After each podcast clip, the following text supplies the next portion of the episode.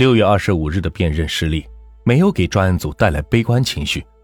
六月二十八日，专案组决定重新开始，警方再一次调查现场，再一次联系沈阳手机店老板江某和五幺八受害人等人。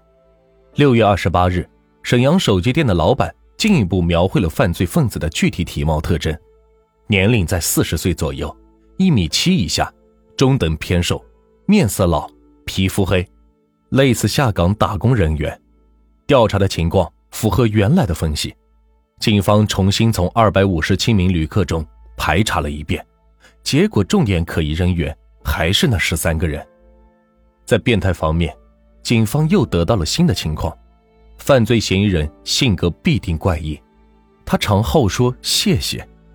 五月十八日的案子中，犯罪嫌疑人在与其被害人及其儿子搏斗后，他在离开时。还与他的儿子握了握手，并且说了一句谢谢。与此同时，在五幺八的案子中，警方还掌握着非常重要的物证——松木棍和头套。其实那个头套不是严格意义上的头套，它是一个普通的黑色的跨栏背心改成的，在中间挖了两个窟窿，留给眼睛向外看。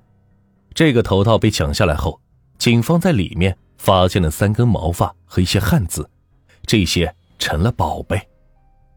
辽宁省的 DNA 检测水平在国内是数一数二。锦州警方原在六月五日就把三根毛发带到沈阳做了 DNA 检验。非常不巧的是，沈阳的两台 DNA 检测设备都坏了，检验工作一度是停了下来。情况紧急，警方来不及等着设备修好，决定把三根毛发拿到公安部去检验。许多程序下来。结果一直在等待中。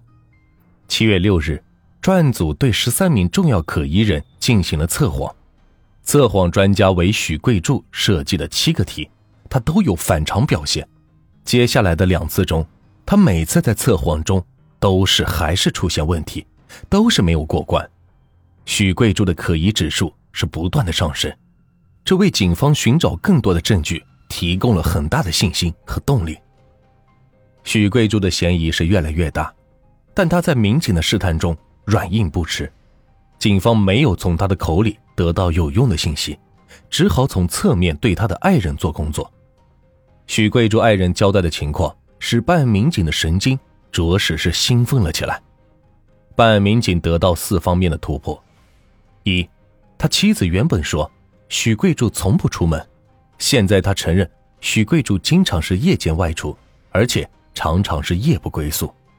二，他妻子结婚时曾给许贵柱买过两件黑色的跨栏背心，其中有一件已经穿坏了，做抹布了。警方在寻找另一件背心时，怎么也是没有找到，而他描述的那个背心和做成头套的那件跨栏背心一致。三，他每次离家时都说去沈阳、广东，他说他去那里给别人开车。但实际上，他从来没有实现过。四，他此次去沈阳的理由不充分。他自称去沈阳找沈阳铁路局的张某，请他帮忙找工作。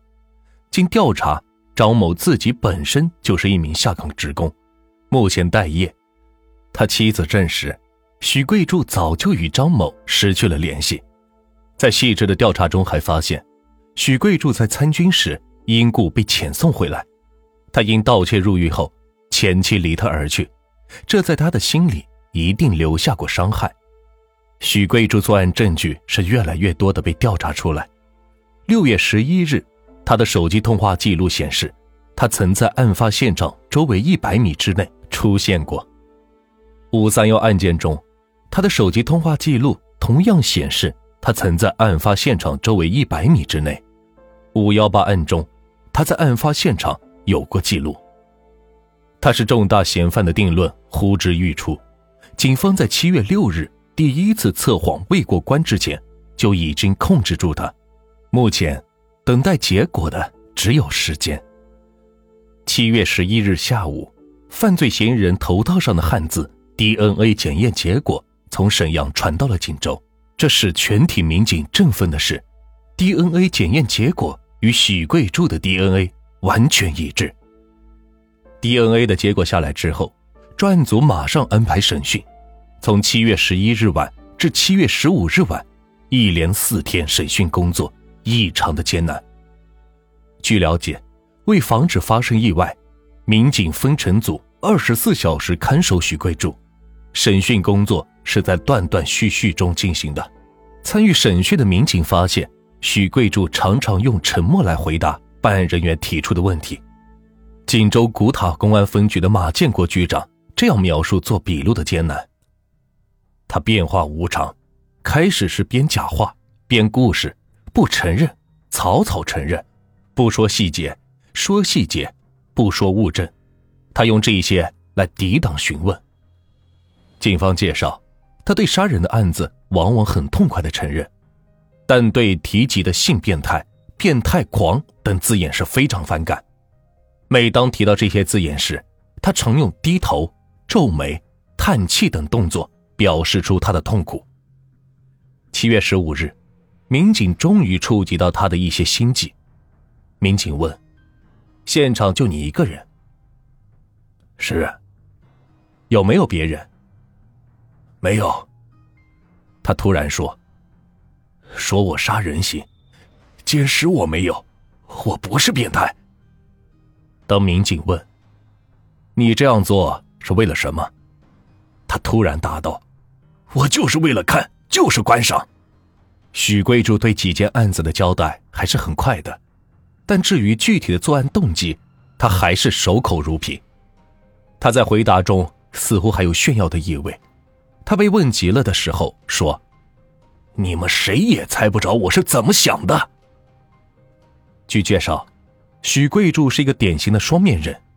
他在母亲、妻子、孩子的眼里，真的是一个好儿子、好丈夫和好父亲。据办案民警介绍，他在外面表现的杀人不眨眼。而且有着很强的心理变态，但是他在家里却是另外一个形象。